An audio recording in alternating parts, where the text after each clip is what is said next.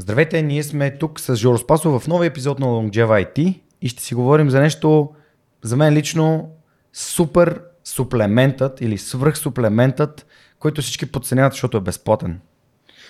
Еми, безплатните неща, те не работят, нали? Те не работят. Това Ако се не си плащаш, досега. ако не си купуваш някакви неща, които да те оптимизират, да те правят невероятно а, успешен в това, което правиш, не работи. Да.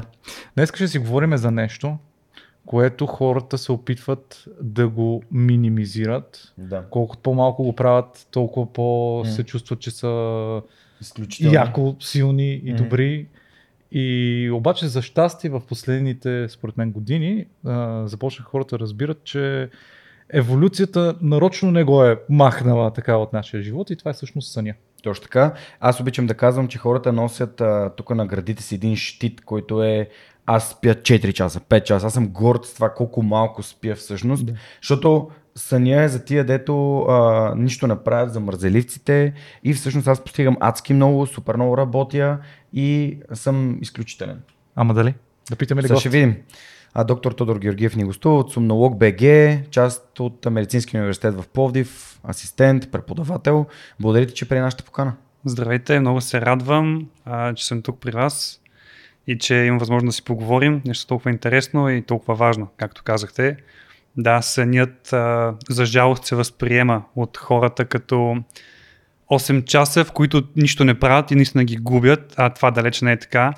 И той не е тъмната страна на Луната, както обичам да казвам. Там също има а, материя, случват се много интересни неща, ние продължаваме да живеем докато спим и тялото ни работи и то работи много повече, отколкото си мислите. Да. Така че има причина да не спим 4 часа, както вече казахте. Ми то, това е идеален направо преход. Да, добра, това бих задал като, като въпрос. Добре, да, а, а, каква е, може би, има ли място съня в а, разговор за пиков ментален перформанс?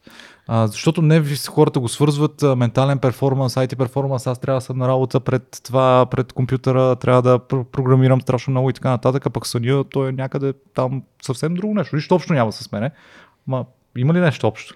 А, да, разбира се, че има общо. А, откъде да започна по-скоро? Да. Това, това е нещо, което трябва да, да разберем. Ами, съня не е просто времето, в което презареждаме горивото, както, например, отиваш на бензиностанцията, сипаш си гориво в колата за малко и тя продължава да работи. Съня е времето, през което това, което си свършил или искаш да свършиш, се формира в главата ти, оталожва се, ставаш все по-добър в това, което правиш, което можеш, което искаш. Така че оттам, нека да кажем две думи. А, първо, сънят не е нещо еднородно. Не е просто ние лягаме, спим и 8 часа сме откъснати от околната среда. Това далеч не е така. Сънят не е еднородна структура, ние минаваме през различни фази на съня. Като тези фази се редуват в няколко цикъла. Сигурно сте чували най-общо NREM или non-REM съня и REM което REM е абревиатура, идва от Rapid Eye Movement. Един феномен, който се наблюдава по време на този сън, хората бързо си движат очите. Non-REM съня минава през три фази и отделно имаме REM сън, така че а, това нещо се случва през нощта, като се върти на цикли. Един цикъл е горе-долу 90 минути. Нали? Плюс-минус има си индивидуални вариации. Лягаме си и заспиваме, в оптималния случай заспиваме до 20 минутки, не повече, нали, 30 да кажем, и влизаме винаги през този нерем сън, с едно състояние дрямка, като преход нещо от будност към, а, към сън, от бодрост към сън, като по време на тази първа фаза на съня, ние все още продължаваме да възприемаме сигналите, звуците от външната страна, също може да изпълняваме някои автоматизми, това е интересно. Просто като физиологична особеност. После влизаме във втора фаза, трета фаза, която е дълбокия сън, възстановителния сън и тогава минаваме в REM съня, когато нашата креативност вече е в своя пик и тогава затвърждаваме всички умения, които сме придобили през деня. И това нещо се случва 4 или 5 пъти за една нощ. Тоест изключително динамичен е сънят ни. Даже някой казва, че съня е по-динамичен от бодростта. Именно заради това, понеже ние като сме будни, общо взето сме будни, работим и ядем. Нали?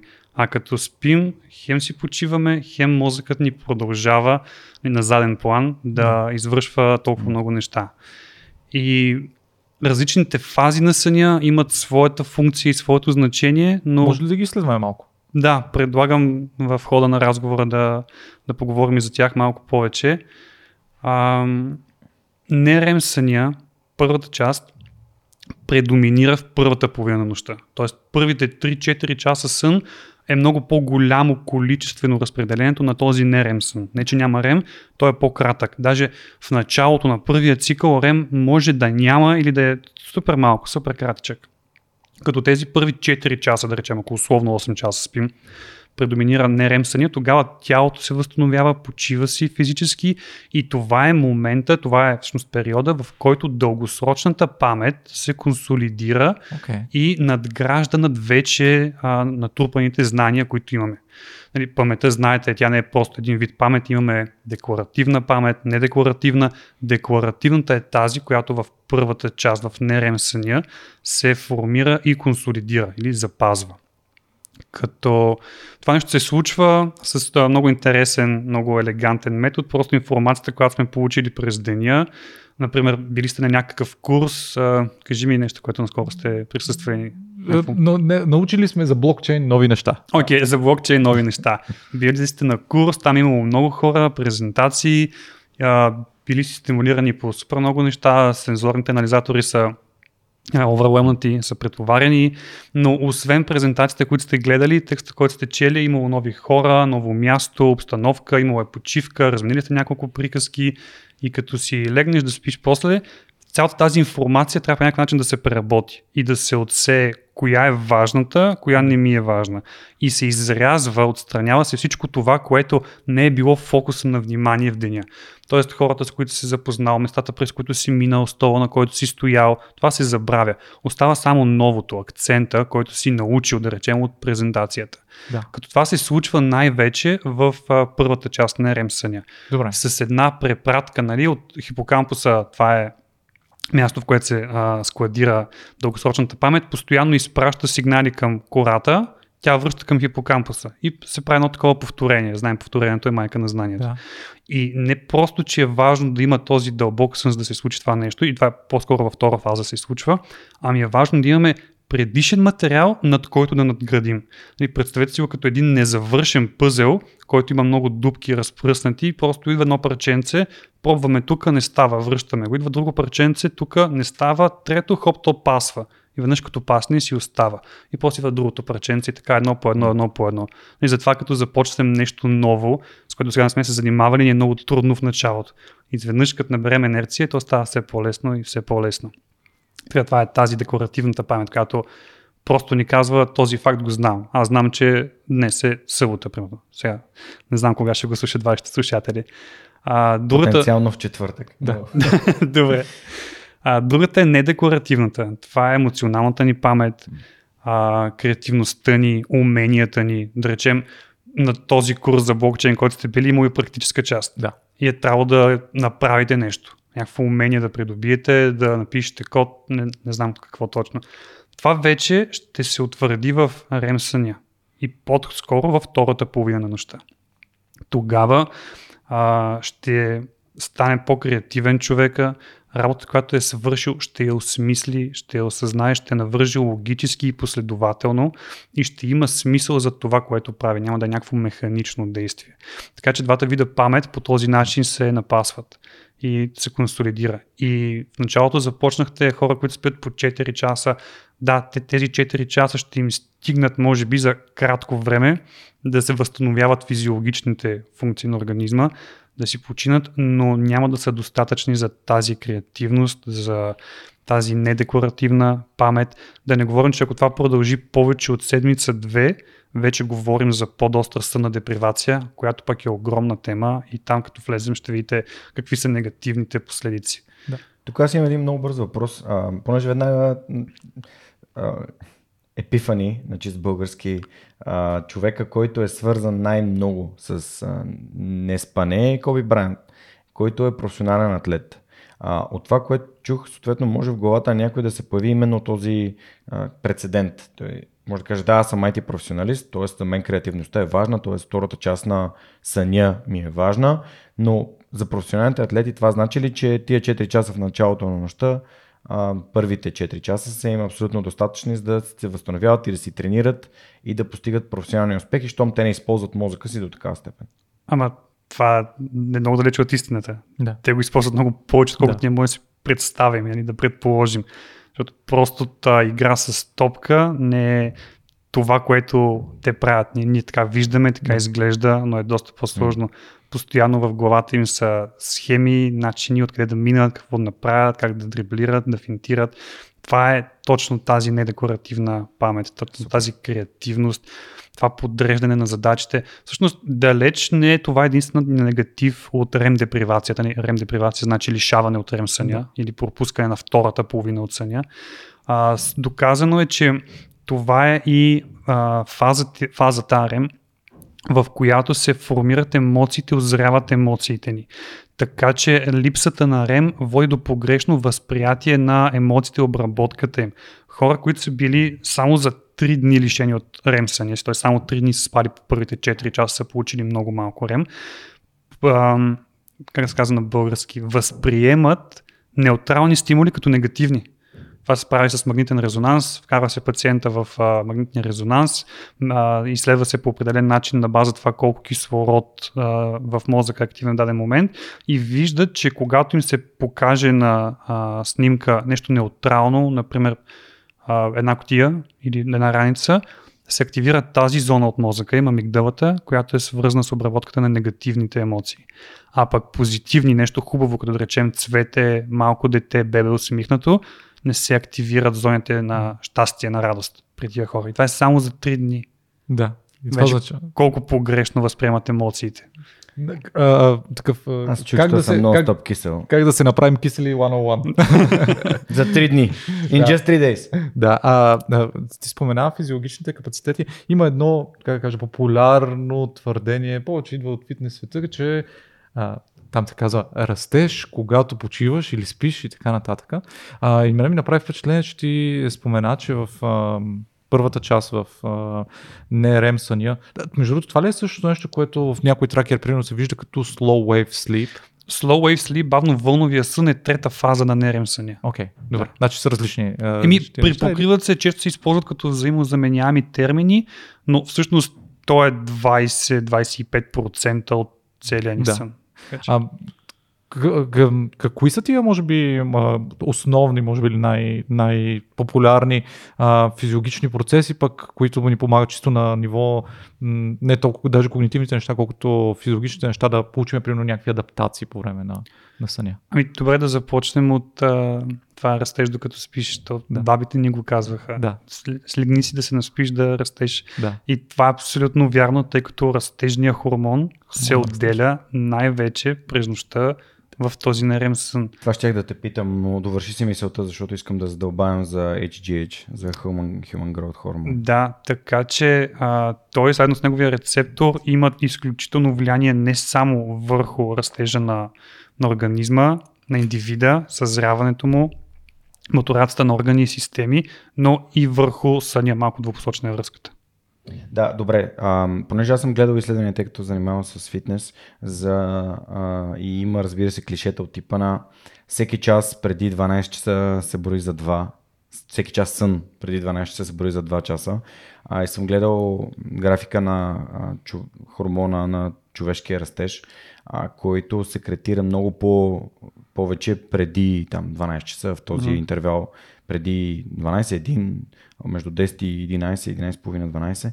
Та всъщност, а, ти каза, че тези неща двете са свързани, но това, а, ако си а, добавяме сън през деня, понеже сега гледаме едно бебе вкъщи, mm-hmm. вие си имате деца малко по-големи от, от Катерина, та всъщност как този малък сън на порции или напове, така да се каже за нас възрастните, помага ли ни за този чу, а, хормон на човешкия растеж или а, и по какъв начин нали, ни помага?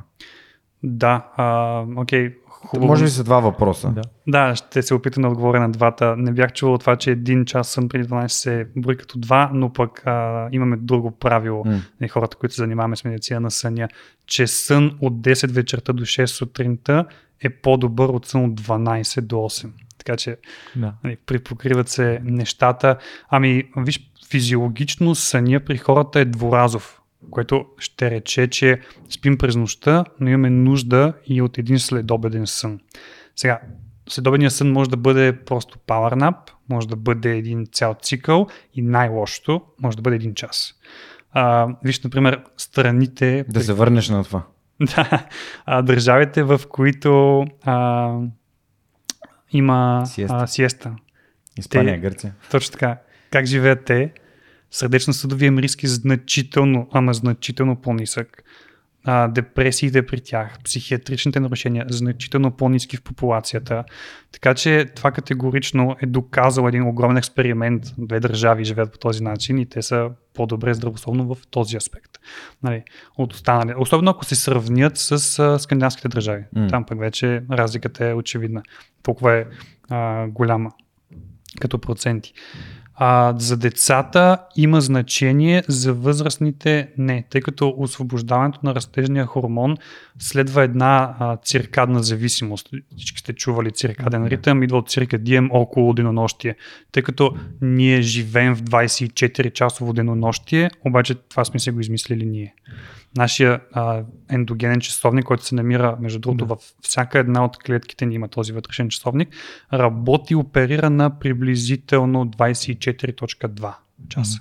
Ние си го а, увличаме, и на български думата entrainment е на английски, а, да е точно 24 часа да ни пасне на социалната норма. Като това нещо става с помощта на външни и вътрешни стимули, които са постоянно около нас. Наричат се от немски Zeitgeber, такъв, който задава времето. Мгм. Това, например, е а, рутината, в която сме си. Да. Изгрява слънцето, закусваме, отиваме на работа всеки ден. И това са три много мощни цайтгебера, които казват на нашия часовник, окей, нулираме, почваме сега от 0 и вървим до 24.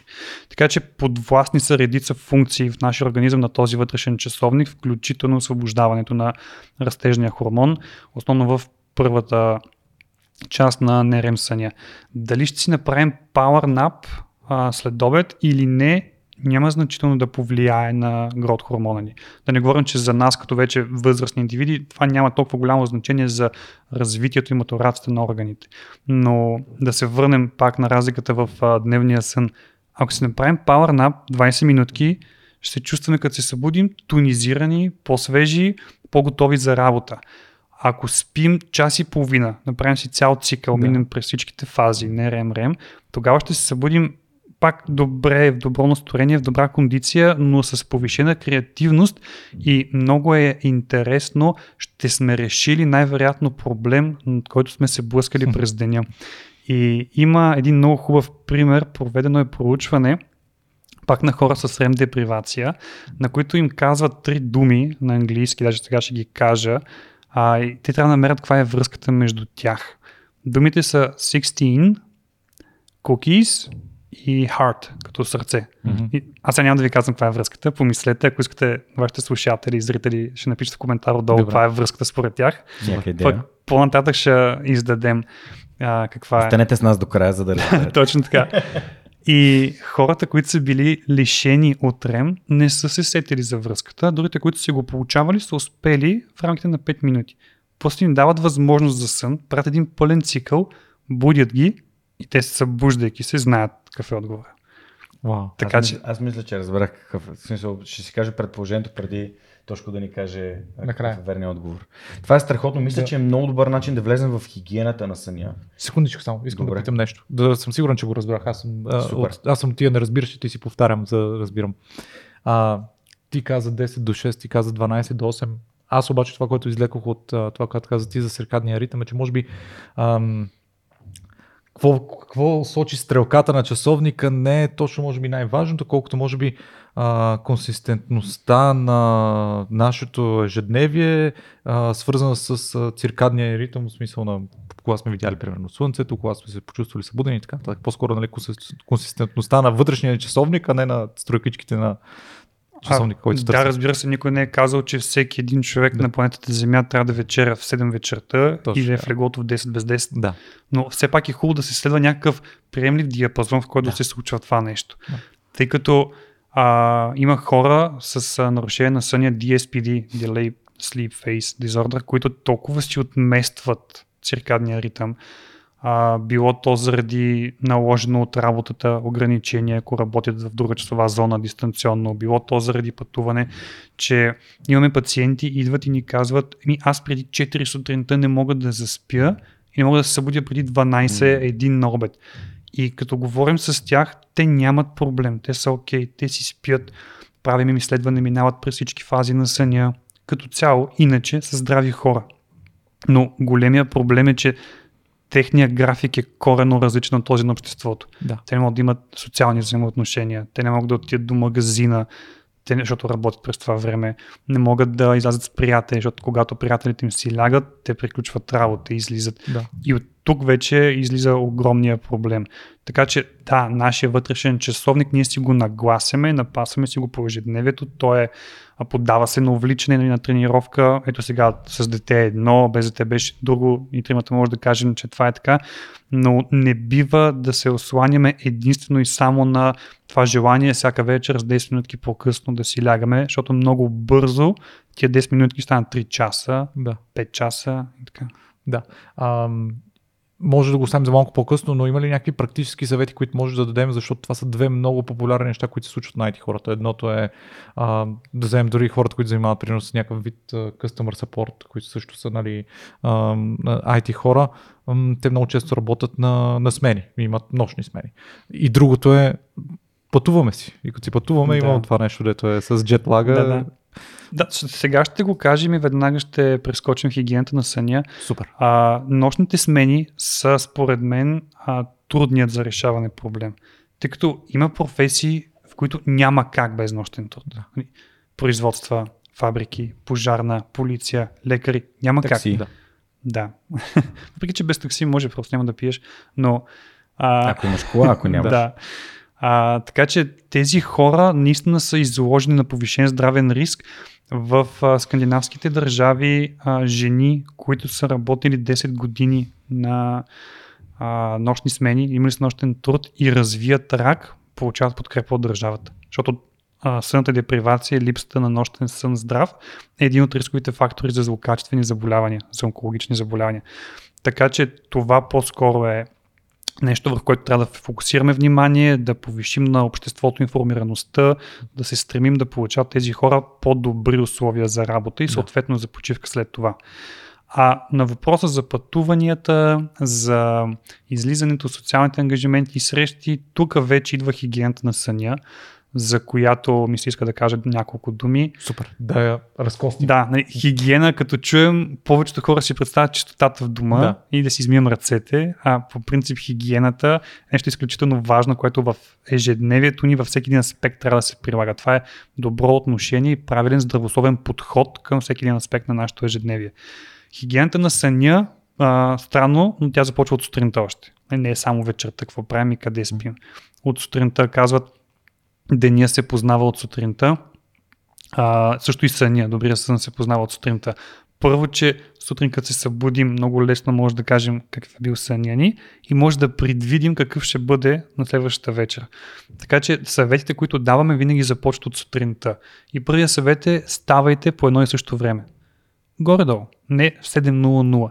Но тенденцията е хората спят в работни дни по-малко, стават рано, 6.30-7, уикенда си доспиват до 9-9.30. Мгм. И от тук първия проблем. Е как нашия вътрешен часовник да се адаптира, при положение, че ние през 5 дни му сменяме с по 2 часа времето на събуждане. Така че не е казано всеки ден да ставате в 7, но нека уикенда да е 7.30, 8, не повече. Да. После като се събудите, ставайте. Тъй като да се събудиш и да станеш от леглото са два отдалечени акта. И те Да. са отделни действия. Какво правят хората? Събуждат се, спират си алармата на телефона, защото вече на телефона не са ни алармите, не са будилници. И като спрат и виждат, а, имам три нотификации, колко яко. Оп, Инстаграм, оп, това да. готиното момиченце ми е харесало снимката и взимат телефона и, и почват.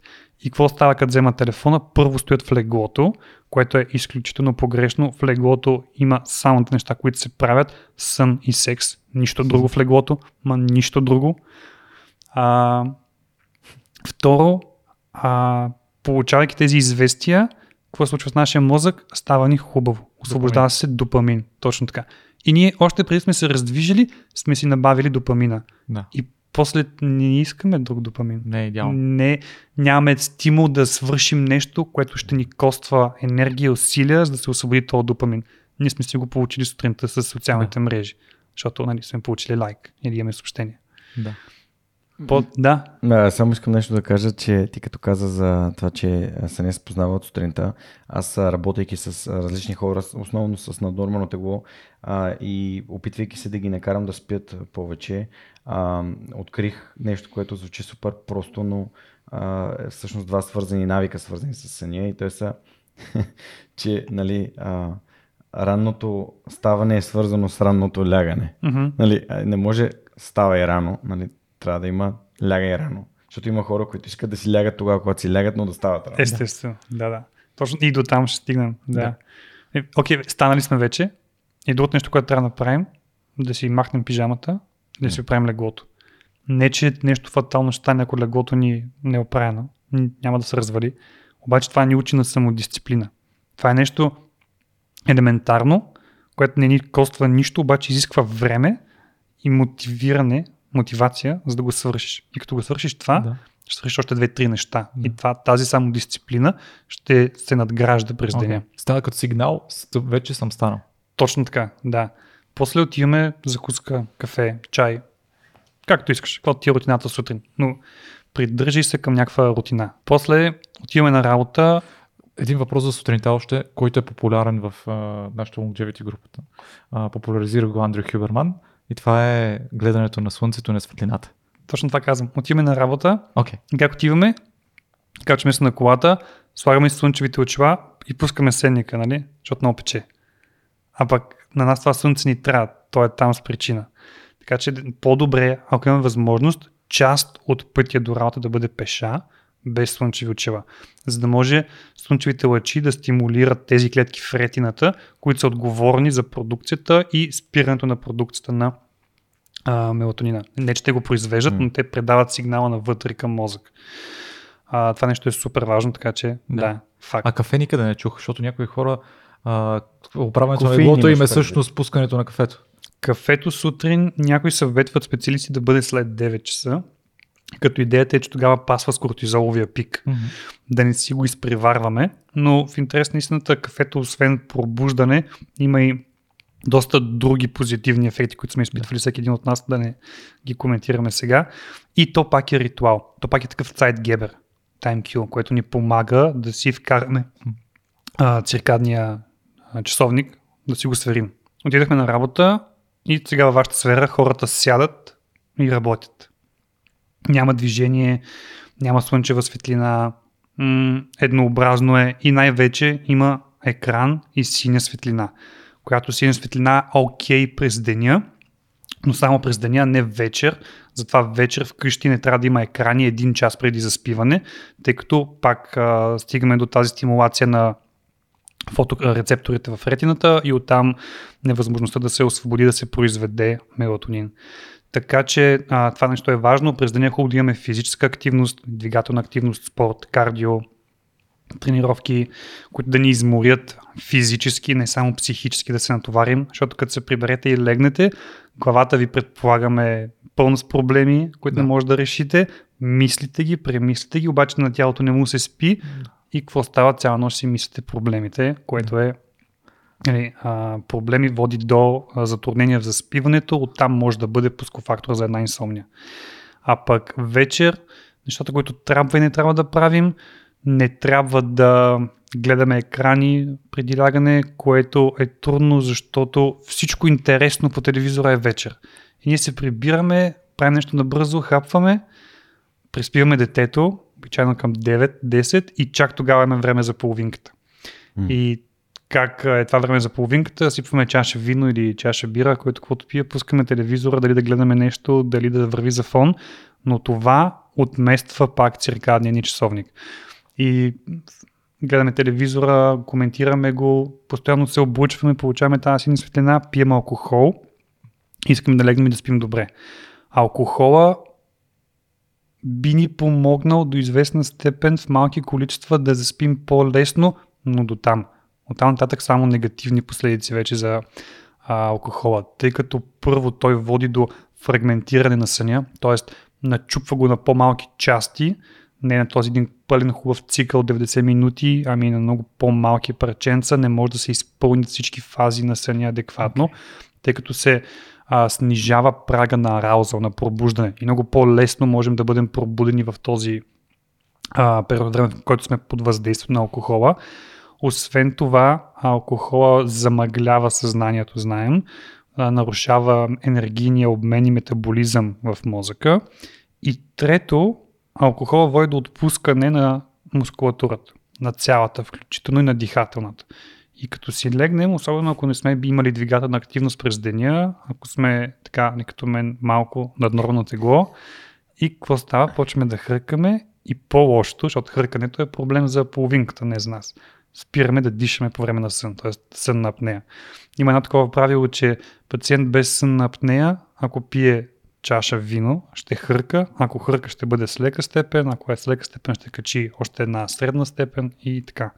Така че алкохол има множество негативни последици. За жалост, заради единствената му позитивна черта да скъси времето на заспиване, много хора прибягват към него, за да си решат проблема с съня. А това е едно от най-грешните неща, които могат да направят. Значи, Какво? тук идентифицирахме, извинявай, Журка, две неща, свързани с съня, които пряко влияят на нашата продължителност и качество на живот, които са социално утвърдени.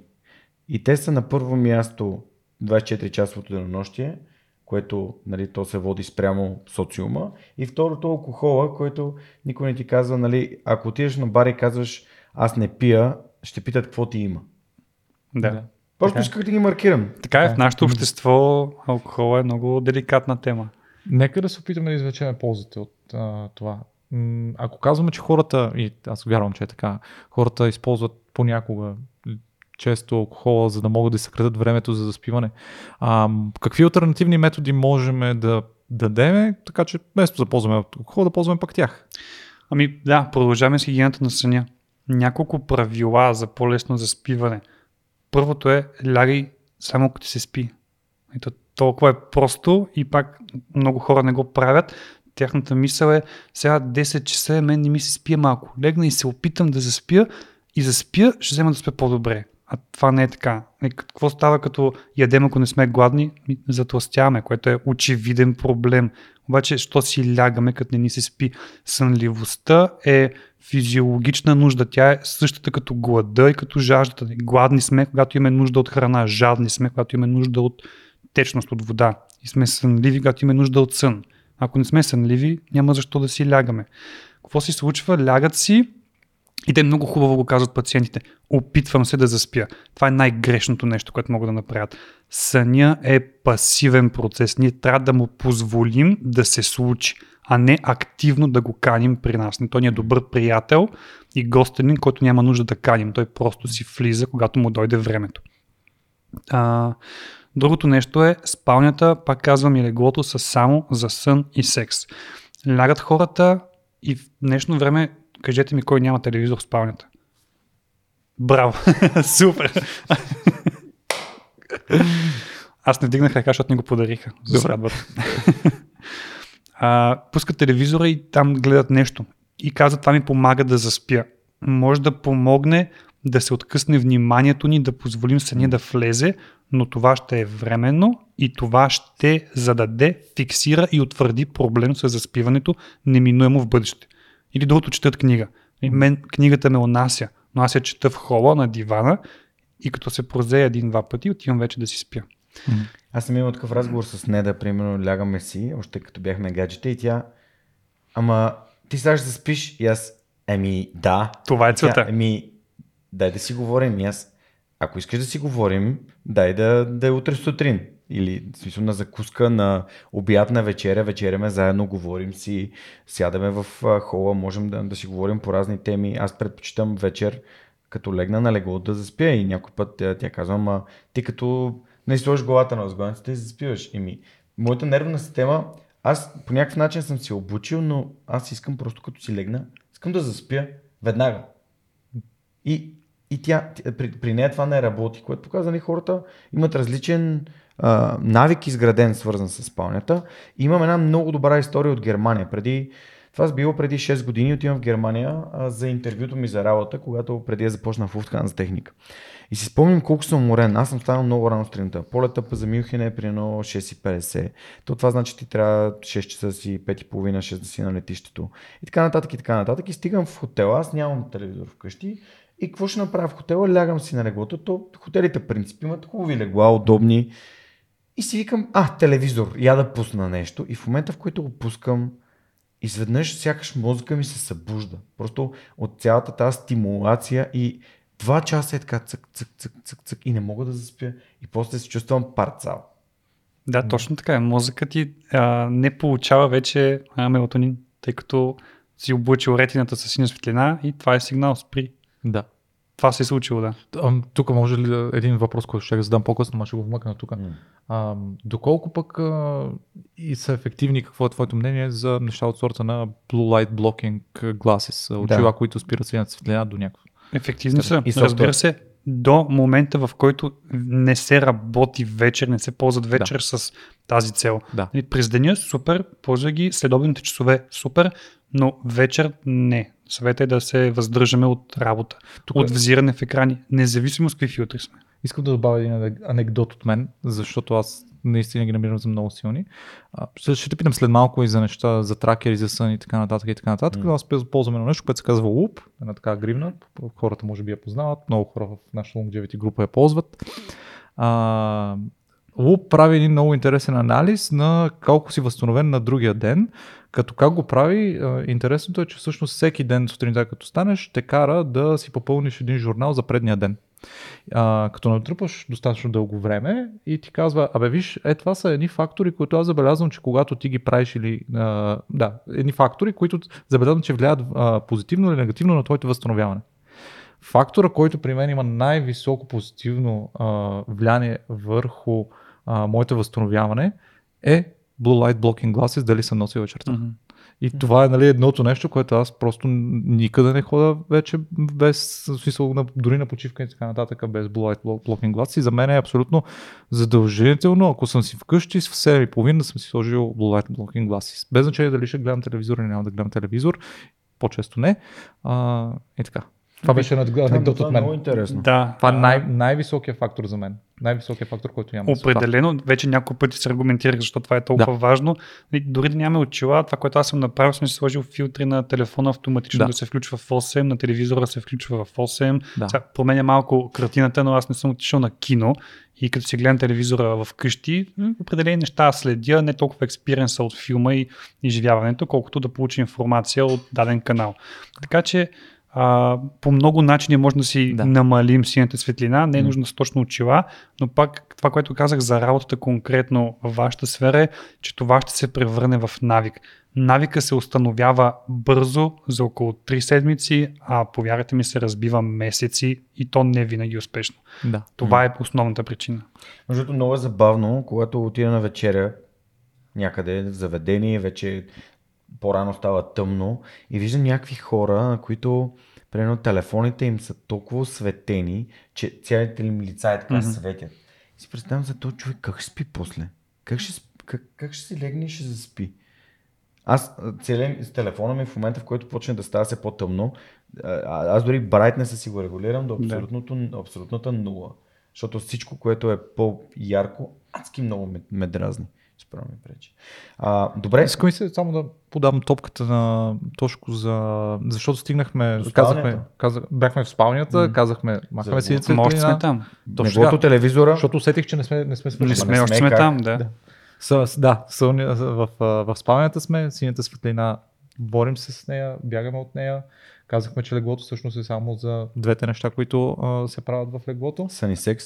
Точно така. И натам. И после си лягаме. И И като си махаме телевизора, взимаме го и го местим в друга стая. Добре. Да. А, също хубаво е детето да не е в стаята. Да. Ние от много малка, нашата дъщеря, два месеца, може би нямаше и два месеца, две седмици М. и от- отделихме в друга стая, хубаво М. детето да не е в спалнята, поред причини, не само заради наша, ми и заради на детето съня. А, Лягаме си и какво трябва да е в спалнята? Трябва да е тъмно, ама абсолютно тъмно. Мгм. Трябва да е хладно, не студено. Оптималната температура 19 градуса. Някой ще скочи, ще каже, 19 е много ниско, да, ние спим завити, нали? не си лягаме на така DVD, това е по-доброто, защото терморегулацията през нощта е доста особена, малко е трики. В тази първата част на REM съня, първата част от цикъла, а, е така намалена температурата ни малко пада, но все пак поддържаме някаква терморегулация. Във втората част от един цикъл в REM съня на практика нямаме ефективно, напълно ефективно работеща терморегулация. Ставаме по-килотермни, това е термина, който се използва. Тогава температурата на околната среда до голяма степен влияе и определя нашата температура. И ако е много топло, и на нас ще ни е много топло в стаята, т.е. На, на телата ни. Друго, защото трябва да е тъмно, именно заради всякакви източници на светлина, които могат да повлияят на циркадния ни ритъм, включително диоди. Една синя лампичка от приемника от декодера на рутера, примерно. Стига. Достатъчно е, ако е точно срещу лицето. Или пък на дъщеря ми гледам бейбифона, който сме взели, той е с синя лампа и я прав главата. Кой го измисли това? Как не? А, след това отпускаме се и не се опитваме да заспим.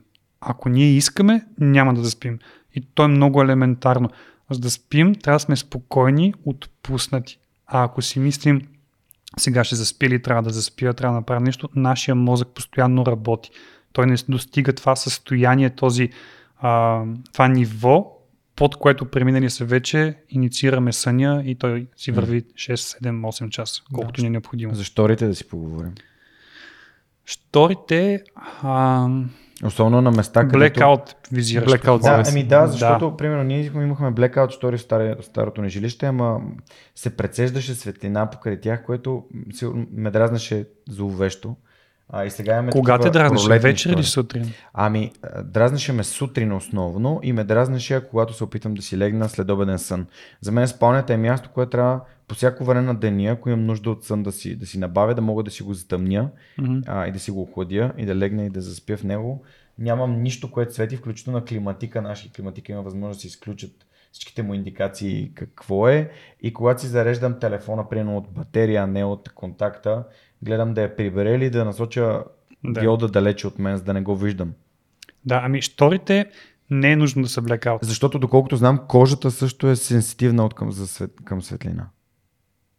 Вярно ли е това? Мит ли е? Да кажем, че е мит. Мит е, окей. а, не е нужно да са blackout, именно заради това, че не даваме възможност на, както вече казах, най-важният сайт Гебер сутринта светлината. Да, да, ама ако имаме лампа на с улично осветление, което свети в Ето. наш... Къде са най-вече blackout? Завесите в хотелите, а къде са хотелите? Хубавите хотели са в централните части на града, пък центъра светло. Светлиното замърсяване е много силен и водещ фактор за разстройство на съня в развития свят. Да кажем, че България се доближава до развития свят. Въпреки, че тук може да поспорим. Но blackout шторите ще помогнат, ако си лягаме по-рано или ако искаме да направим следобедна дрямка, вечер на практика нямаме нужда от тях. Едни обикновени штори ще заглушат светлината, която идва от уличното осветление, биха били достатъчни, а сутрин ще позволят на порция светлина да влезе, за да ни каже, хайде сутрин е, свери си часовника, ставай и си тръгвай по твоя ред. Така че, Точно щях да предложа аз точно обратното, защото аз пък съм обрат. Аз пък спя на отворени завеси, отворено всичко, защото пък за мен по-големия проблем е сутрин.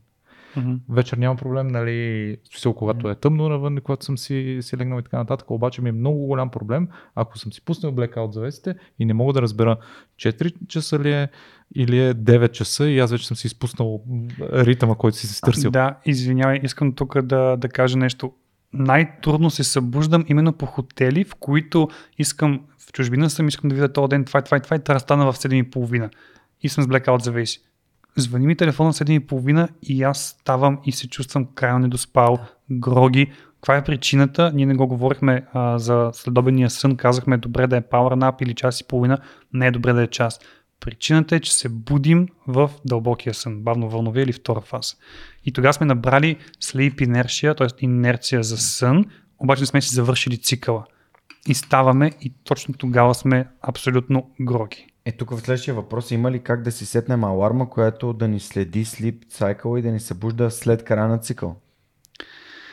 Работи се.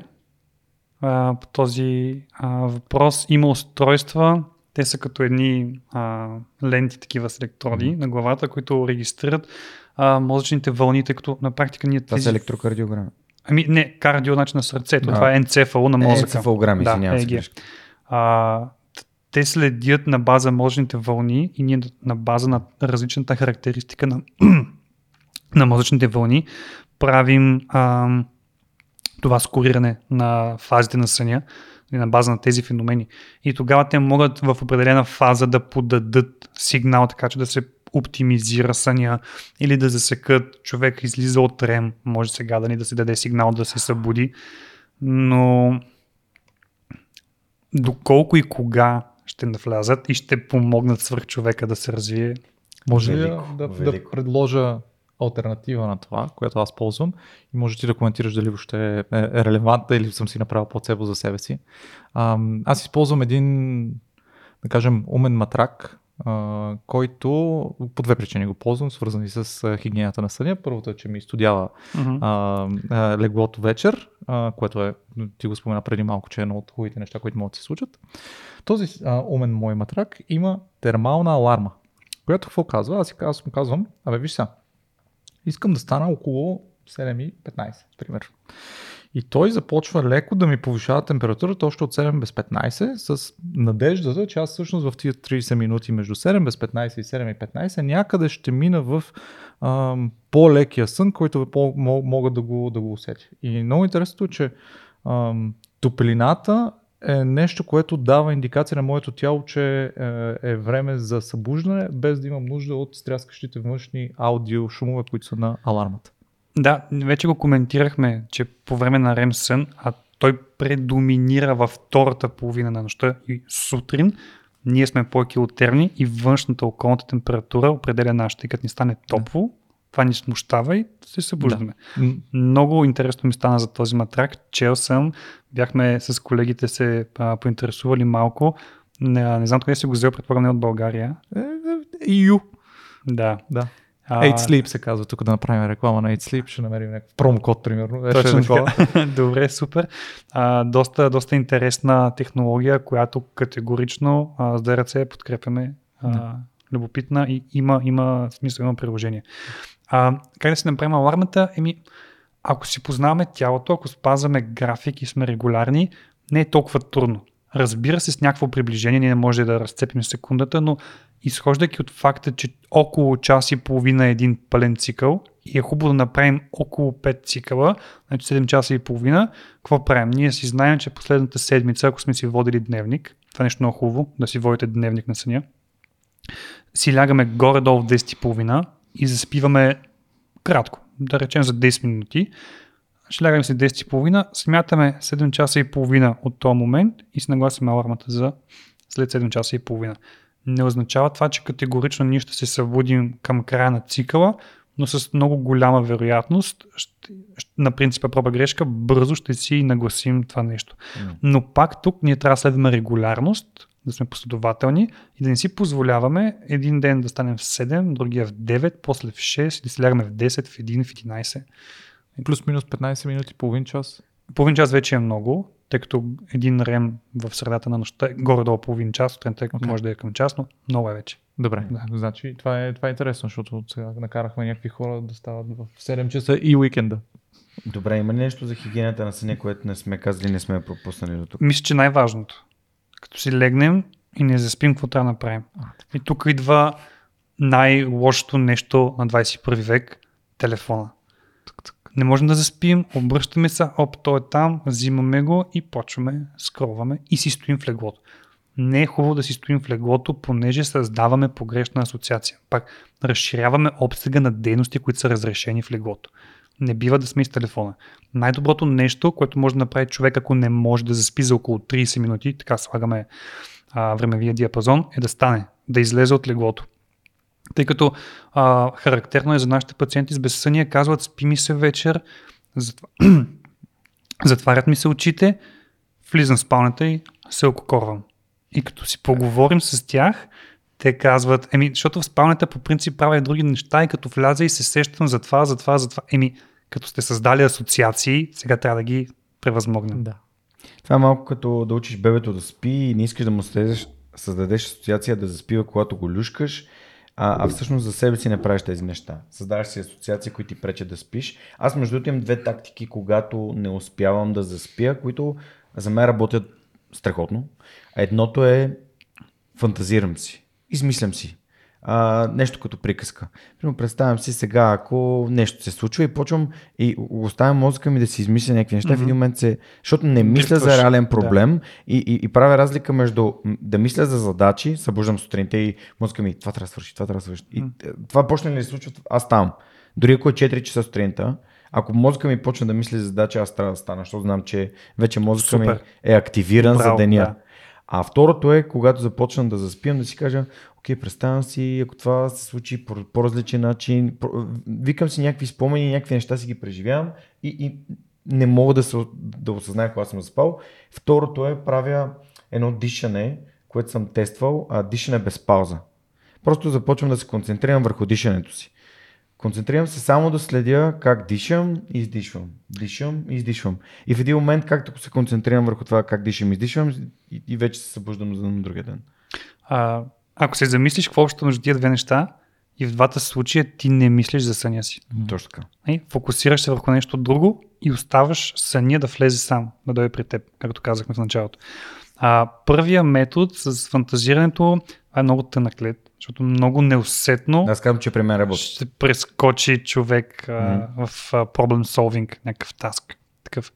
Втория с дишането е супер, дихателни упражнения от каквото и да е естество буквално каквито и да са дихателни упражнения, вършат работа именно заради това. Заради фокуса върху тях. Да. Не върху... Нали, дали ще бъде дишане 7 на 4, 7 секунди вдишване, 4 издишване, което е доста популярен метод. Дали ще бъде непрекъснато дишане, дали човек ще си прави волево дихателни паузи, няма значение. Това отлича вниманието. Това, което аз правя и е много успешно при мен е, а, така се нарича paradoxical intention. Опитвам се да стоя буден лягам, отварям си очите, гледам това и си казвам, няма да заспя. Ето стоя и няма да заспя, не мога да заспя, не искам, няма и се събуждам сутринта. Защото си отвличам вниманието от невъзможността да заспя. Според мен тук ползваш типичната българска черта, ама аз ли няма? и, аз ли ще заспя? И, аз, аз точно така. И го използваш срещу себе си. Добре, говорихме си за спалнята, обаче има ли значение колко ти е твърд матрака, има ли значение каква ти е възглавницата, тези ам, удобства, които имаме в 21 век? Да, има. Както като седнеш да ядеш, има ли значение дали ще ти сервират пилешка пръжова или спагети. Ами, каквото ти харесва на теб, това ще ядеш. Така че ако имаш болки в кръста, хубаво по-твърд матрак, ако предпочиташ да, като легнеш да се разлееш по-мек матрак, това вече е индивидуална mm. а, преференция, okay. потребност. Като цяло, а, хубаво е матраците да са малко по-твърди, да осигуряват опора а, на тялото, възглавницата да е по-ниска. Аз лично без възглавница даже спя а, желанието, необходимостта да се спи на много високо е изключително индикативно за хора с тежки заболявания на сърдечно-съдовата система. Е, никой от нас няма нещо такова, но те се виждат и по други, по други белези, но обичайно това е въпрос, който стандартно питаме нашите пациенти на колко високо спите или на колко възглавници спите. Това им дава много информация за състоянието на сърдечно-съдовата им система, добро или лошо. Така че, да, да се върна на физиологията на здравите хора, както ни е индивидуално на нас okay. комфортно. Да. Супер. Аз нямам повече въпрос за спалнята. Всичко беше отговорено. А, добре, супер. Продължаваме тогава. А, в предварителния разговор ще си говорихме за капацитетите на пиковия перформанс на IT хората.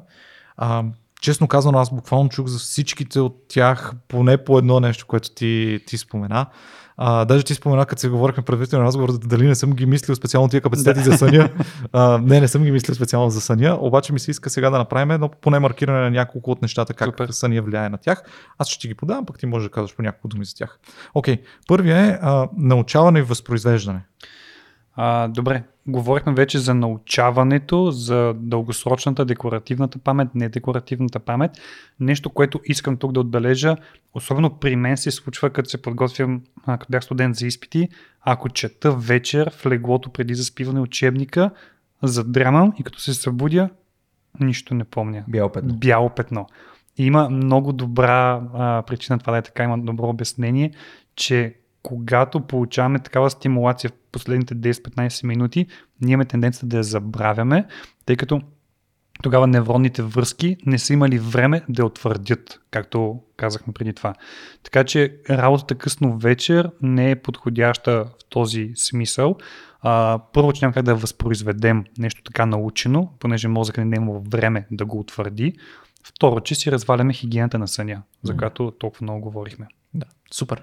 Добре. И а, тук реферираме отново към а, блокчейн а, лекцията, която сме посетили през деня. Там Да, показахме точно колко така. много пъти сме, а, смисъл как, как ни е помогнал съни всъщност да изолираме нещата, които не са ни били важни и да затвърдим нещата, които са ни били важни. Добре, капацитета за задържане на информация в работната ни памет. А, работната ни памет, колкото и да ни се иска, тя е лимитирана. Тя е а, RAM паметта, предполагам. Примерно, Да, да, да, окей, на вашия език. А, няколко секунди, няколко цифри, няколко данни. Отиваме в магазина, купуваме си дъвки за лев и 20, даваме 2 лева и касирката на ум пресмята, трябва да ни върне 80 стотинки, докато пресмята, това е в работната памет и после това се изхвърля. Как да я подобрим? Ами, пак следвайки общите правила за здравословен начин на живот, които са, са ние неразривно свързан към тях, да четем повече книги, да решаваме задачи, да си Да. да. тренираме ума с квиз въпроси и такива неща. Но като цяло работната памет, нейната функция е точно такава краткосрочна обработка на информация, която решава проблем и се минава на следваща стъпка. Аз съм забелязал, че моята поне а, краткосрочна памет, а, в, а, поне в първите месеци на живот на Марти, моя син, беше драстично по-малка като капацитет от сега и от преди да се роди Марти. Това съвпадна ли с сънна депривация? Абсолютно да. Съвпадна, както може би всеки с така Добре. новородено може да каже. Аз съм Точно там. така. Аз съм там. Ти си там сега.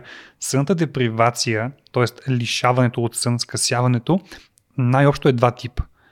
А, подостра, т.е. остра и подостра, но да кажем подостра, и хронична. Острата подостра означава, че за кратък период от време сме си ограничили съня под необходимите за нас, говорим условно 8 часа. 4, например, сме ги направили. По една или друга причина. Като това нещо се компенсира от организма и въпреки, че работната ни памет страда, ако се повиши сложността на задачата, която трябва да изпълним, ние се справяме. За това много често се случва, връщам се, например, с магазина, като сме недоспали за ден-два, отиваме в магазина, абе, какво трябваше да купа яйца ли беше, какво ми каза жената, това сме го забравили. Обаче, като тим на работа, все пак се справяме. Нали? Тъй като приоритизираме, адаптираме се към важните неща. Когато тя стане хронична, когато дълго време спим 6 часа, не 8, 6 само, тогава вече започва да страда всичко. Всеки един вид памет, както декларативната, така и недекларативната. Проблема е, че ние се адаптираме към чувството на сънливост, нашия а, vigilance, нашата бодрост и способност да работим бодри, а, някак си адаптираме, но не можем да си подобрим и контролираме уменията, паметта, способността да работим и да решаваме задачи. Така че сънната депривация в този аспект е доста а, трики. Нали, Свикваме с нея, не сме сънливи в по-голямата част от случаите, обаче тя си има своя негативен ефект. Мозъка я нормализира. Казва, ами ти щом така живееш, това е, това е новото Ами- нормално за теб. А, Това сме го говорили в някои от темите до тук. Че всъщност мозъка, нали, тя е такава функцията му, че той да каже ми явно в начина по който ти живееш, това е начинът по който се случват нещата. То, което не значи, че е правилно и е нормално, Да, да, да. здравословно и дългосрочно. А разбирам те, пак ще се върна, правя съпоставка с глада. Какво става, като сме гладни, ако не се а, напълни стомаха с храна? Минава ни, нали? Да, И като гладуваме дълго време, свикваме на по-малки порции храна. точно така. Обаче тялото ни страда. Почва да ни не е. Така и мозък. Супер. А, тук подобен почти ка- ка- казус а, виждам както с а, работната памет, виждам и с фокуса и дори с яснотата на мисълта и енергията, защото пак в същия този период фокуса ми е значително по-късо време мога да бъда фокусиран. А, тук ми се иска да кажа нещо а, за един термин, който навлиза brain fog, мозъчна мъгла. Да, мозъчна мъгла. Това всъщност възприема се като нещо лошо от хората, пречи ми, Да. Нищо не мога да свърша, обаче това е защитен механизъм. Окей. А, дължи се на освобождаване на един медиатор гама-аминомаслена киселина, гамка или габа на английски, който задържа, потиска процесите в нервната система и се опитва да ни предпази. Той е алармата, бе, нещо става, успокой се, ще замъгля съзнанието, иди си почини, имаш нужда.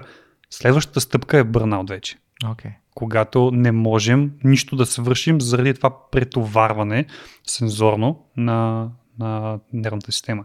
Така че мощната мъгла, хубаво е да се слушаме в нея, да си починем като имаме, да си дадем време, да си решим после проблемите.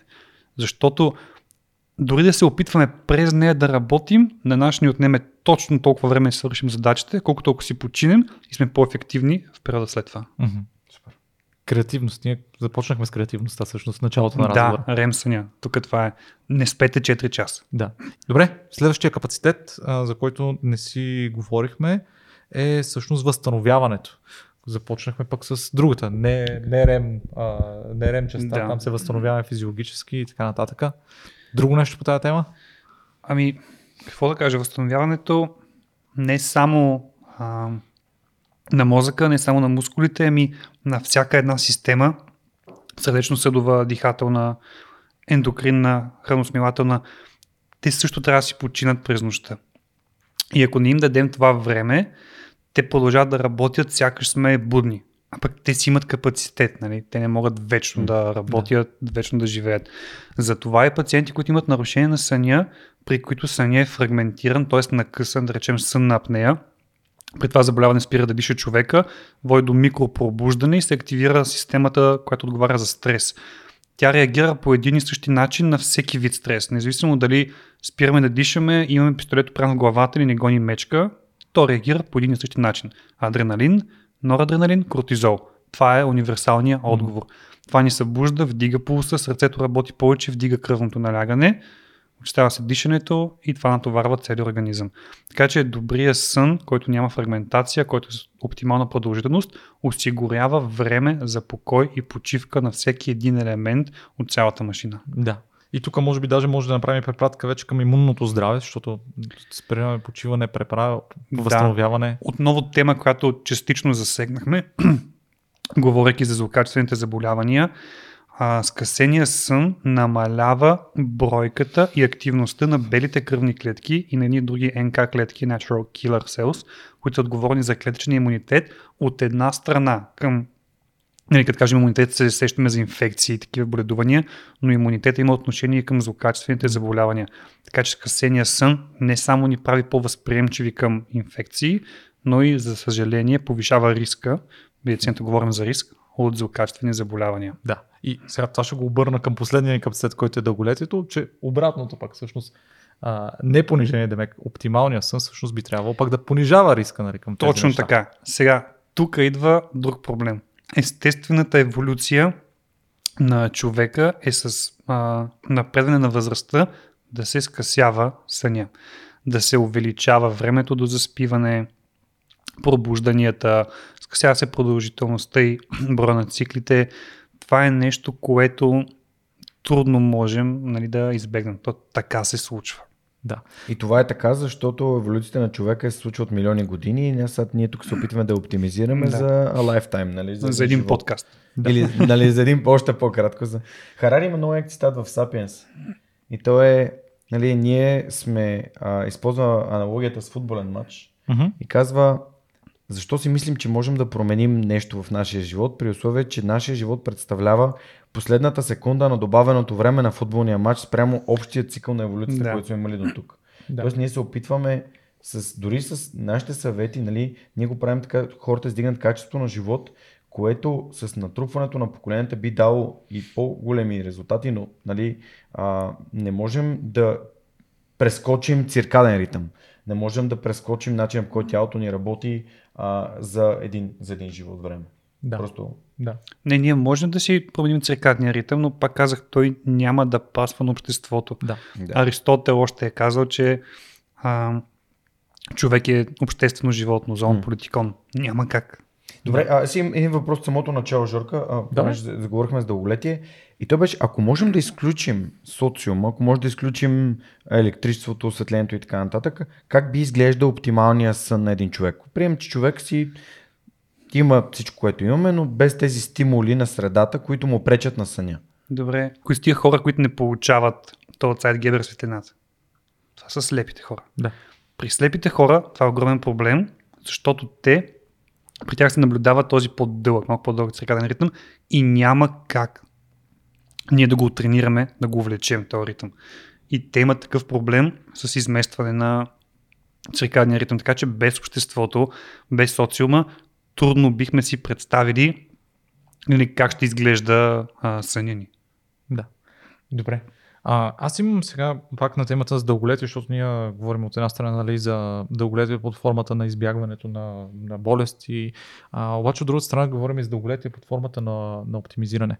И тук ще направя една препратка към сумнолог. А, и първо ще те питам нали, какво е а, сумнолог, кои сте вие, с какво се занимавате и така нататък. Mm. И второто, всъщност, ам, само хора, които се чувстват с болни или с проблеми, а, или имат място да дойдат а, нали, да се консултират с вас, или всъщност вие работите с хора, които пък искат да разберат всичко ли им наред и как могат да станат още по-оптимални в начина по който спът и в спането си. Окей, okay. благодаря ти. Сумнолог, това е а, лабораторията, от която съм част. В Пловдив се намираме. Доцент Резиския ръководи така известно име в тези среди. От 15 години вече а, той има опит, аз съм част от екипа от последните пет, като заедно с доктор Драганова работим, екипа постоянно се разширява. И нашата сфера на дейност последно време се разшири, обхващайки вече почти цялата патология от нарушение на съня. Нали, най-често срещаните дихателните нарушения, това е съната апнея, после безсънието, а, двигателните нарушения, синдром на неспокойните крака се казва, сигурно съм, че сега част от слушателите и зрителите ще си кажат, ама аз това го имам, като си легна вечер, ги хваща съклета в краката им се рита и не могат, mm-hmm. не знаят какво да правят. Ви обадете се, ще помогнем.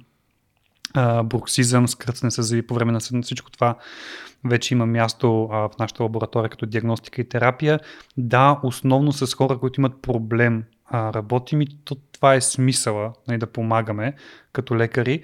А, за жалост ние нямаме времето физически, не ни остава, тъй като сме заети с а, работа в университета, научна работа, преподаване, да се фокусираме върху, може би, една от съществените а, задачи на медицината, като цяло профилактика и превенция. Превенция. В България малко работим по този въпрос, а трябва много повече за хигиена съня, такива правила, да се организират семинари, или някакви а, обучения кратки, които да казват на хората, които искат да оптимизират и подобрят съня си и представянето си, какво точно да правят.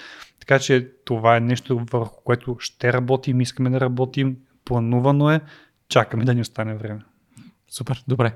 А, и все пак аз, така да кажем, ако има един или двама млади а, водещи на подкаст, и искат да дойдат да разберат що хъркат или не хъркат или що понякога хъркат, всъщност не е лоша идея да, да дойдем при вас. Точно така. Да. Добре. Да отидем да, на доктор. А всъщност вие доктори ли сте? Да. Доктори сме, макар че не всички ни признават за доктори.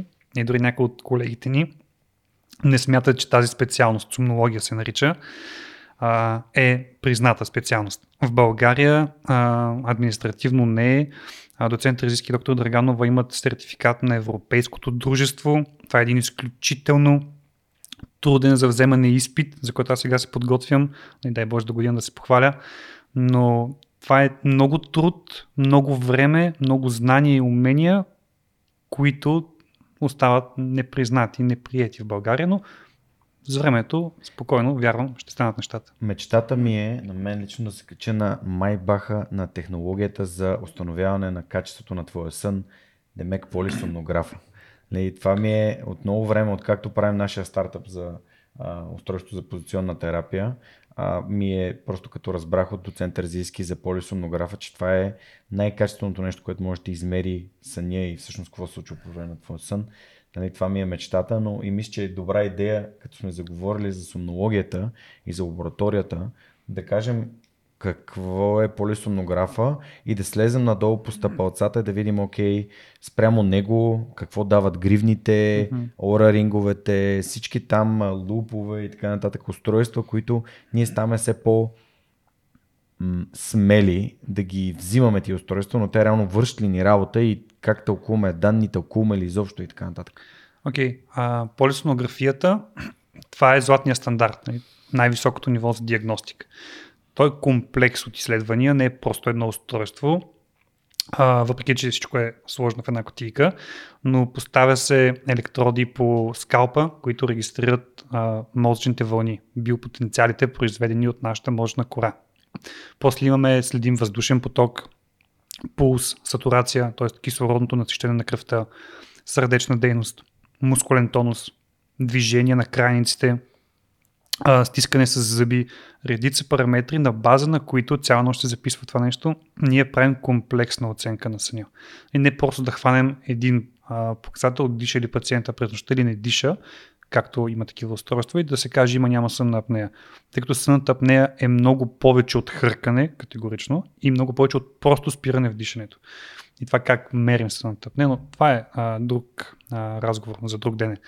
Така че полисонографията е едно доста трудоемко за подготовка, провеждане и още по-трудоемко за интерпретиране и изследване, но то дава категоричен и ясен резултат за състоянието на човек. Здрав, с нарушение, вид, степен, тежест и така нататък. После тръгваме надолу. Няма как на всеки един човек на тази планета да му се направи полисонография. Затова почваме... За сега. За сега.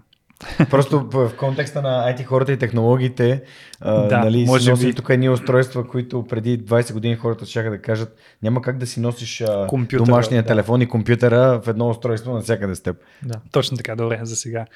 А, слизайки надолу вече, ще прескоча някои нива да не отречавам хората, но стигаме някъде не стигнем до тия гривни. Първо, защото са масови, второ, защото са супер интересни и дават много хубави картинки и графики. Пък ние Да. много се кефим на графики, защото е супер яко. И скорове. Да, Да, скорове, и скорове, и. И Проценти. геймифицират, ако си го точно направил така. 3 дена подред, Да. имаш някакви точки и ти Получаваш о, значка Да. и какво става допамин. Не? Си говорих в началото. Добре. А, тези устройства, които носите сега на ръцете си, имат комплекс от датчици за светлина, за движение, за сърдечна дейност. На база на тях правят едно не лошо приближение и за един здрав човек вършат добра работа да се ориентира нещата в какъв диапазон вървят. Проблема е, когато те започват да, да клемват, че откриват нарушения, да твърдят. да твърдят, че откриват нарушения, да показват патология, т.е. заболявания, да показват, че нещо не е вред. Това нещо няма как да стане по две причини. Първо, то не стои на китката, а не на цялото тяло. И второ, не е минало медицинско стандартизиране. Ние не сме го изследвали спрямо златния стандарт, да, да видим има, няма. Нали, има едни други устройства, наричат се актиграфии, името подсказва мери движението. Той има акселометър в него, той е пак такава гривничка и датчик за светлина. И на база на това определя покой и движение. И с много добра а, точност, много добро приближение, този покой го определя като сън, ако е тъмно по това време, продължава повече от тези колко си там, минути интервал, зависи как е зададено. Така че актиграфията е много добър метод, ако някой иска да следи просто съня си като количество, казвам, не като качество, за денонощието, защото това първо е медицински сертифицирано изделие, второ а, е намален риска от някаква грешка от байас на база всички тези сензори, които а, има. Така че актиграфията може би е стъпало над тези гривни, които ползваме. Но той има приложение за хора с безсъние, с изместен циркаден ритъм, не при пациенти, при които има риск от сънна апнея, да речем. То не мери пулс, сатурация, дишане и така нататък. Така че зависи какво целим. Но да речем, че тези устройства гривни, пак казвам, за здрави хора, с добър сън дават добри ориентири, добър коректив какво да правят и какво да не правят. Но до там. Супер. Добре. Искате ли да продължим към въпросите от лаймовете, защото Давай, този имаме път много. имаме много. Много имаме. А, добре. Ще започнем така. М- говорихме си за дрямките през деня. И наскоро започна да подобрива популярност едно нещо, което го наричат а, non-sleep deep rest, дълбока почивка без да спим, а, още йога нидра и така нататък. Мгм. Може ли да кажеш малко за, за това, как го намираш като инструмент всъщност за презареждане на батериите и доколко е близко до съня или не? Ами физически осигурява покой на тялото, на мускулатурата, на сърцето, на ума до известна степен, като ограничаваме стимулацията, която получаваме. А, несъизмеримо е с качествения хубав сън Да. или добрата дрямка, но е по-добре от четвърто кафе през деня. Да, окей, okay, супер.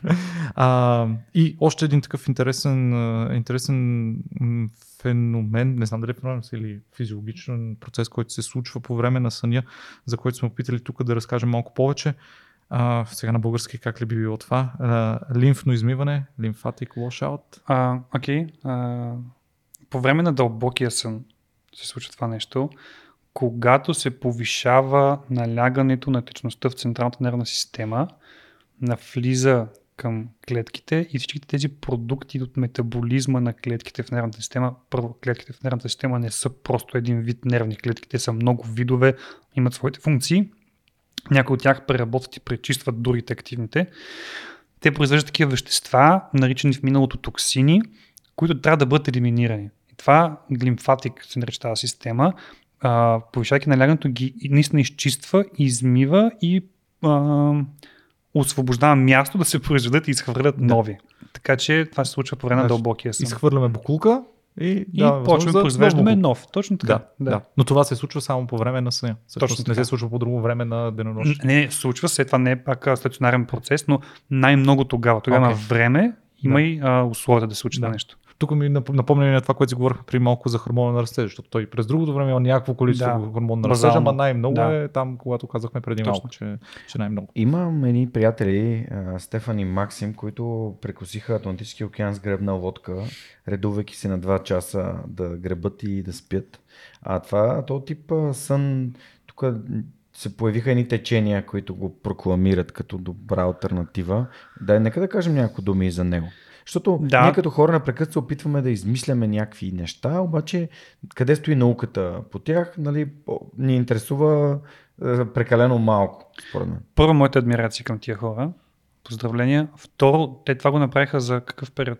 А, 100 и няколко дена. Така, а не за 60 години. Нали? Те не живеят по този начин. Да. Това е временна стратегия да се справят с проблем, който е пред тях. Те си го поставили, М.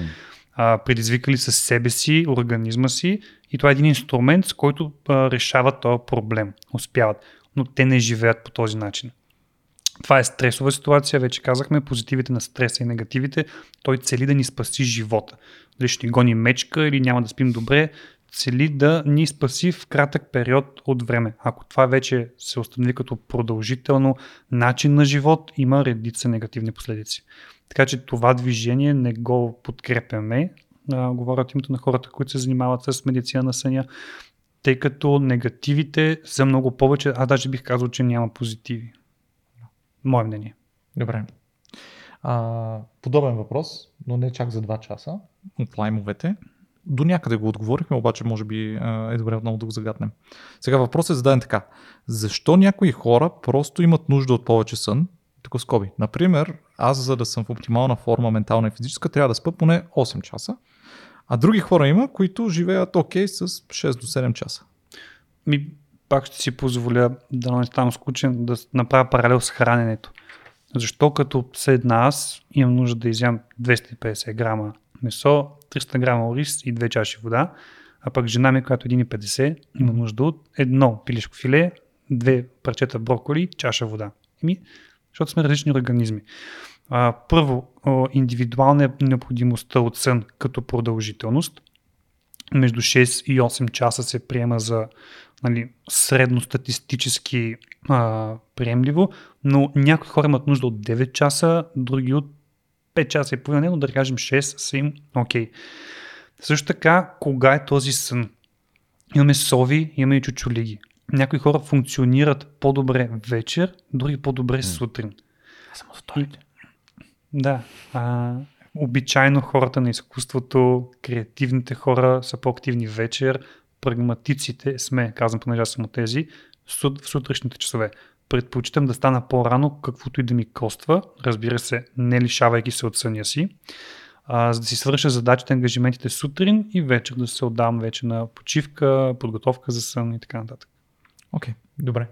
А, следващия ни въпрос е свързан с м- заспиване в стрес- стресови ситуации. Ние до някъде го за- го загаднахме това цялото нещо. А, знам, че в армията има методи за спиване в стресови ситуации. Може ли да се препоръчат подобни методи, които да се практикуват за бързо и лесно за спиване и избягване на overthinking? Да, това са всички тези практики, дихателни упражнения, на които споменахме, целят активно отвличане на вниманието от проблема с заспиването, от целта на а, заспиването. А, сещам се за този метод за армията, който се прилага, той е доста известен, сега не мога да цитирам точно как беше като последователност, но са някои дълбоки вдишвания, затваряне на очите, отваряне, така редуване и мисля, че две минути беше им отнема на войниците да се да заспят. Ама ако се замислите, войниците, цялата им подготовка единствено цели да ги научи да се подчиняват. Те години наред ги подготвят с единствената задача, като им се каже тръгвай да тръгват. Mm. Не да мислят, ми те сега ще ме убият, ще ме разстрелят. Mm. Те са направени така, че да се подчиняват. Така че тази техника би била подходяща и валидна при хора, които се поддават на подчиняване. Окей, okay, добре. Аз ще си добавя тук един въпрос. Mm. А, ние си го спомена, говорихме преди малко, преди да започне нашия разговор. А, хората с малки деца, много често при тях се получава, че децата почват да ги будат по-рядко през нощта, но понякога ги будат в един много гаден диапазон в, а, на съня, когато физиологично си се понаспал, да тялото ти не му се спи много много, обаче мозъкът ти а, все още си му се спи и почваме да има една битка между тялото и мозъка. Тук има ли какво да направим?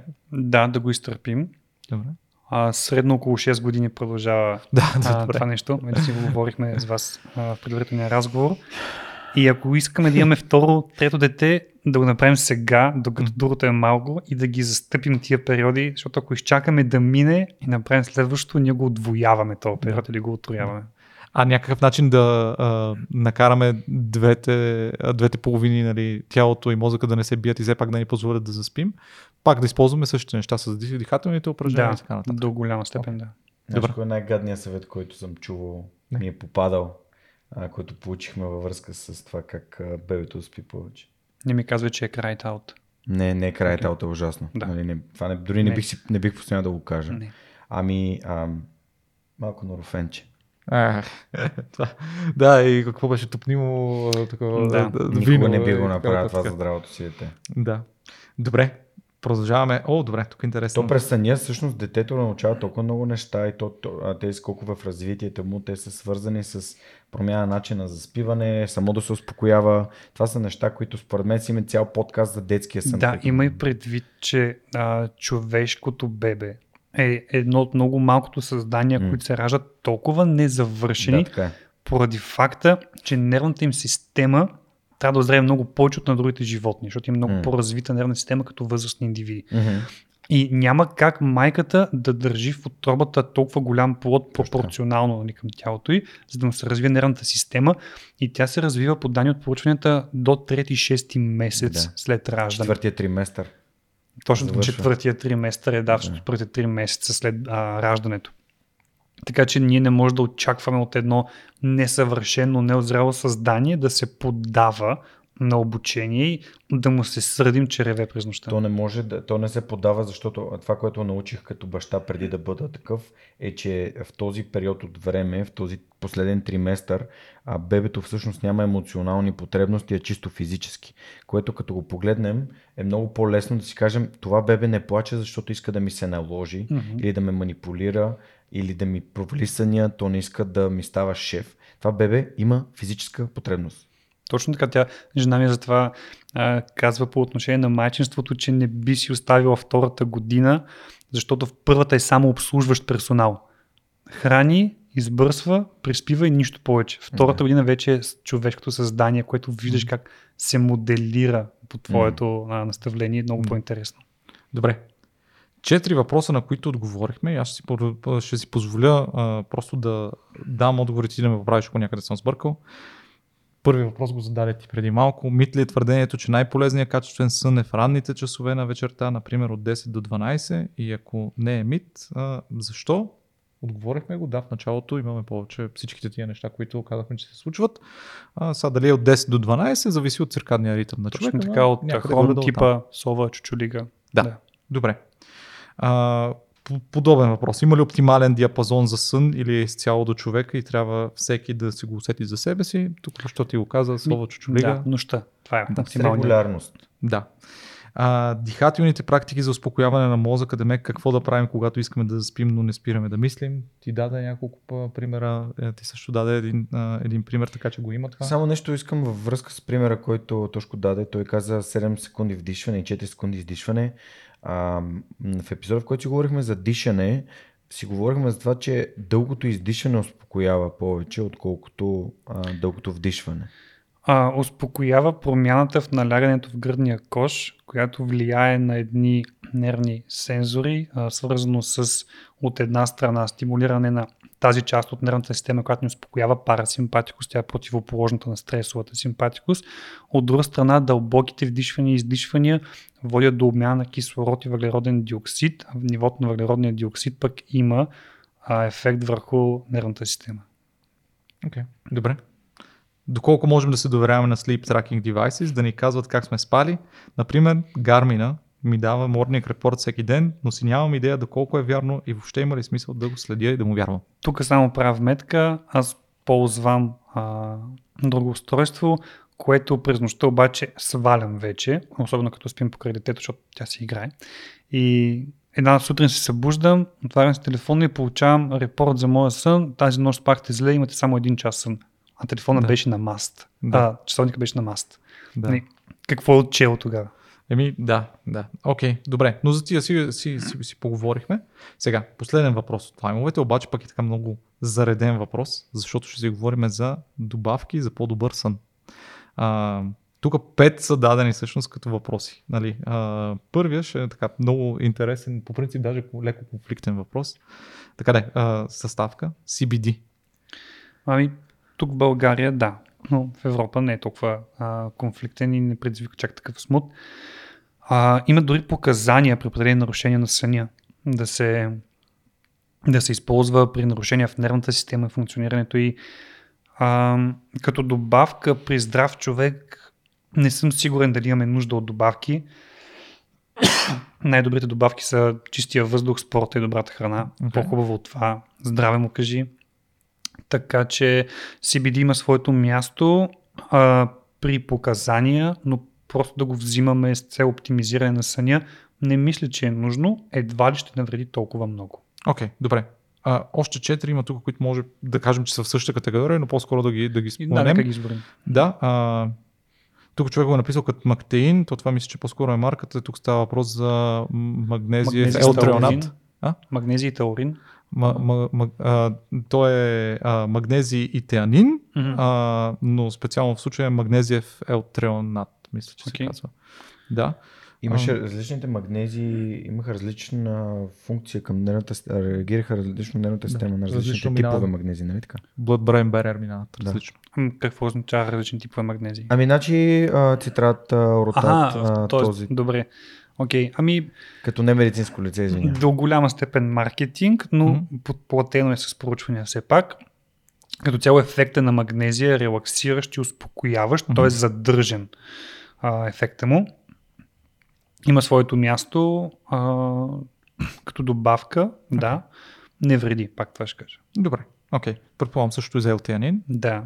Окей, добре. И последното тук е а, майо и нозитол.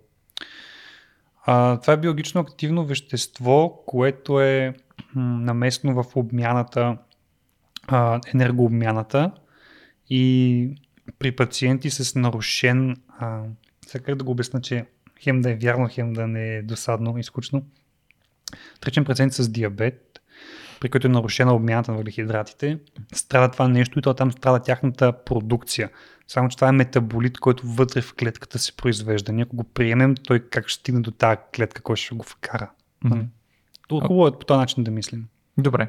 Супер. Тоест, чакай само секунда, това е важно, според мен.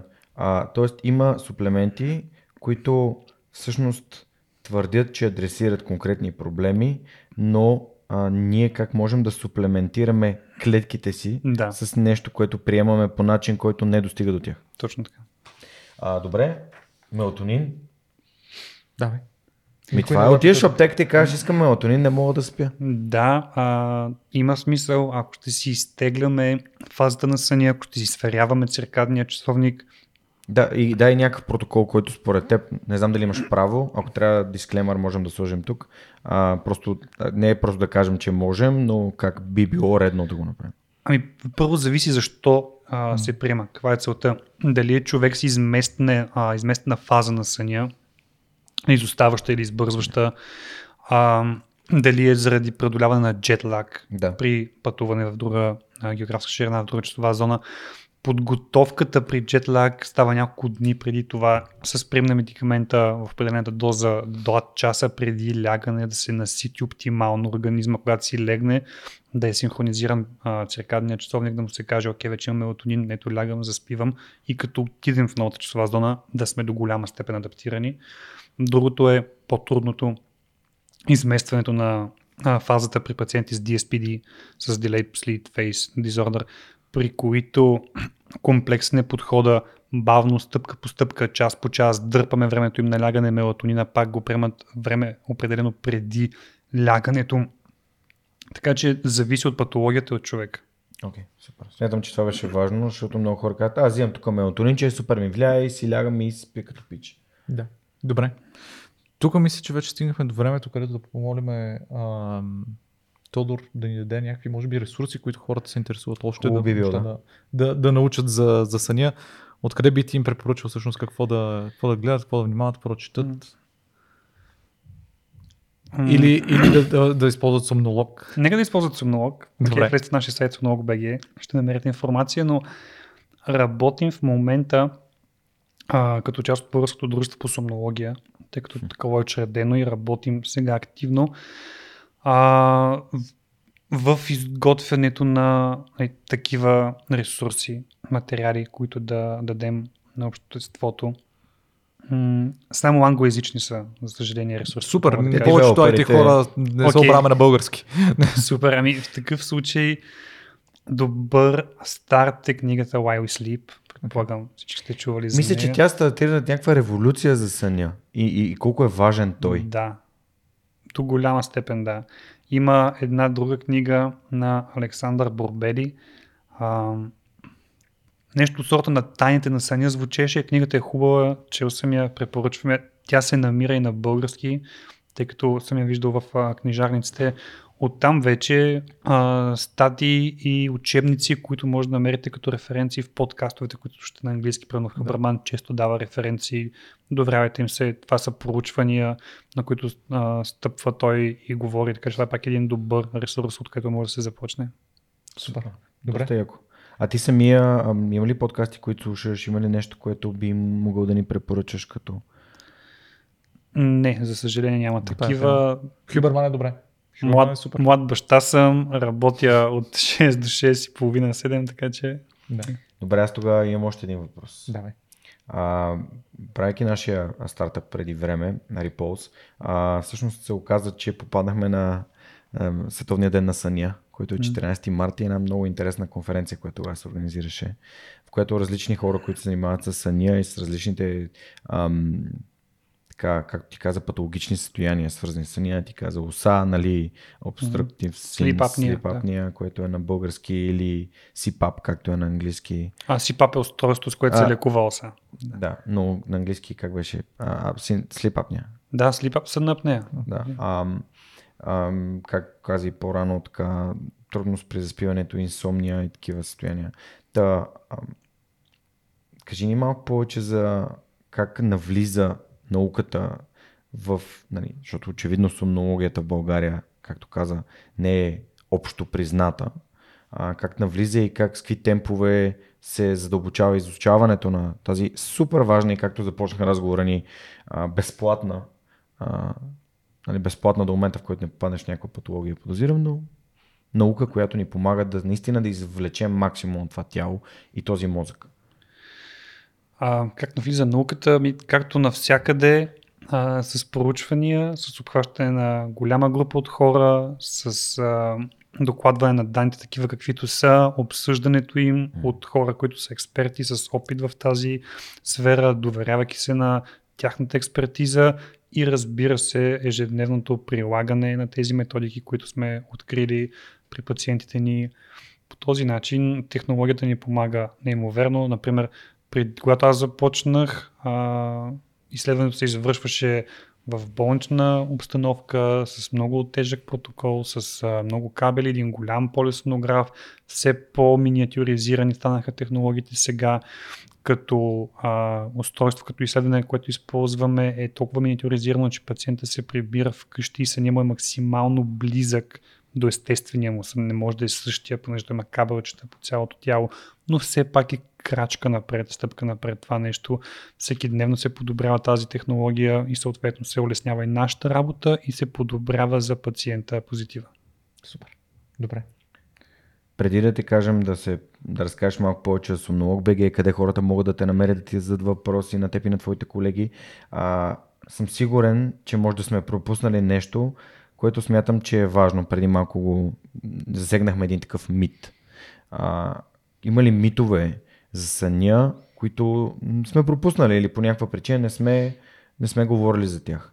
О, има много митове за съня, но цял подкаст трябва да си направим цял ден епизод за това нещо. А, мисля, че най-важните ги, ги споменахме за продължителността на съня, за необходимостта от сън, за опитите ни да лавираме и да шикалкавим, да надхитрим природата, нещо, което не бива да правим. Говорихме за мелатонина. Искам да кажа нещо, не борете овце като си легнете. Да. Okay. Това активира мозъка по начин, Да. Точно така, не борете Добре, овце. окей, супер. Все пак ще изникнат въпроси. Аз смятам, че темата за съня е много а, дълбока и м, си- ако си изберем някаква ниша в нея, можем да направим нови разговори. Така че разкажи ни малко повече за БГ, къде хората могат да те намерят, които ни слушат. Ами, заповядайте в нашата страница sunlog.bg, там ще видите информация за екипа, квалификациите ни, къде се намираме в град Плодив, медицински център Ратмед, там работим сега. А, лабораторията работи всеки ден, имаме възможност да приемем по няколко пациенти, нали, лимитирани сме от към човешкия фактор и времето, но все пак обясних патологията, която обхващаме на практика повечето нарушения, да не кажа всички нарушения на съня, се занимаваме като диагностика, терапия или ако не се нямаме възможност за диагностика и терапия, нещо по-специфично, знаем на къде да ги насочим хората, да дадем съвет.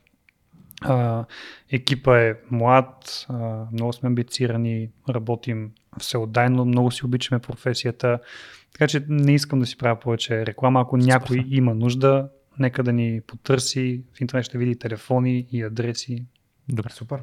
Добре. Добре. Журка? Ми, аз исках да завърша с една история, с която започнах малко от нея, от книгата на Питър а, Атия Аутлив. Той там казва следното нещо. Аз дълги години а, се мъчех как да спя по-малко, по-малко, докато един много добър мой приятел ми каза, чисто по-научно, да си помисля, добре да, ако този сън беше толкова ненужен а, за нас, щеше ли всяко, а, така, всеки бозайник да го има и еволюцията нямаше ли да го е изхвърлила много-много отдавна? Не те, ли, не те ли кара това нещо да си замислиш? че всъщност май е нещо, което доста ни трябва, за да, за да живеем. Та с тия думи, може би, искам да, да, да благодаря на Тодор за това, че толкова много неща ни разказа, такъв чеклист ни даде за неща, които да правим за хигиената и отговори на толкова много въпроси. А, и се надяваме, че сме помогнали на хората да са още по-IT продуктивни чрез съня. Благодаря много. Абсолютно съм съгласен, присъединявам се към това, което Жоро каза. Благодаря ти за това, че откликна толкова бързо на нашата покана, че а, седна тук да си направим разговор, че дойде от Пловдив, за да бъдем максимално полезни на хората.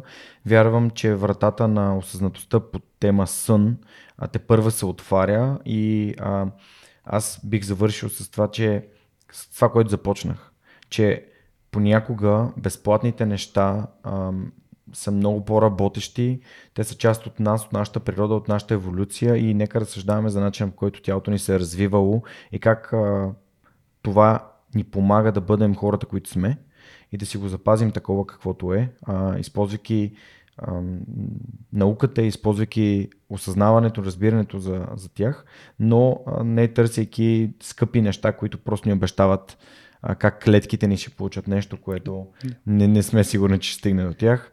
А, още един път благодаря и ако можем по някакъв, по някакъв начин ние да бъдем помагащи за Сумнолог БГ и вашата мисия, също съм сигурен, че хората биха се отзовали. Благодаря ви и аз. Беше ми много приятно и се радвам, че на среща имах хора, които са достатъчно интелигентни и са осъзнали всичко преди да ви го кажа. Вие вече бяхте готови, беше удоволствие за мен. Благодаря. Супер. Ако искате да бъдете част от следващия ни а, епизод, а, моля, абонирайте се за бюлетина на Longeva IT. А, може да го намерите в статите в сайта на Свръхчовека. Разбира се, може да го намерите в каналите на LimeChain и Свръхчовека в социалните мрежи. И ако имате каквито и да е въпроси, просто ги публикувайте под а, епизода в YouTube или просто ни пишете. Благодаря ви и до следващия път. Оп, оп, за малко. За малко да изпуснем да кажем отговор на въпроса. А, ти ти предположение имаш ли? Никаква идея нямам, трябва да се наспа и ще кажа тогава. Пак хинта, а, подсказката, която дам, мислете на английски. Думите са 16, 16 cookies, cookies. heart. Heart. Какво ги обединява? 16 cookies heart. Sweet. Sweet. А, Sweetheart. Sweetheart. Sweet 16. Sweet Да, да. 16, sweet cookies. да. Окей. А, Ето това е един а, кре... проблем, който изисква креативно мислене и креативно решение. Без рем съня нямаше да може да го направим. да. Ами, надяваме се, че сте останали с нас до края да чуете верния отговор на Да. този, а, тази интер- интересна закачка от Тодор, а, доктор Тодор Георгиев, който казахме Тодор, защото ни каза, че не е роден доктор. Точно така. И До End of bloopers. End of bloopers.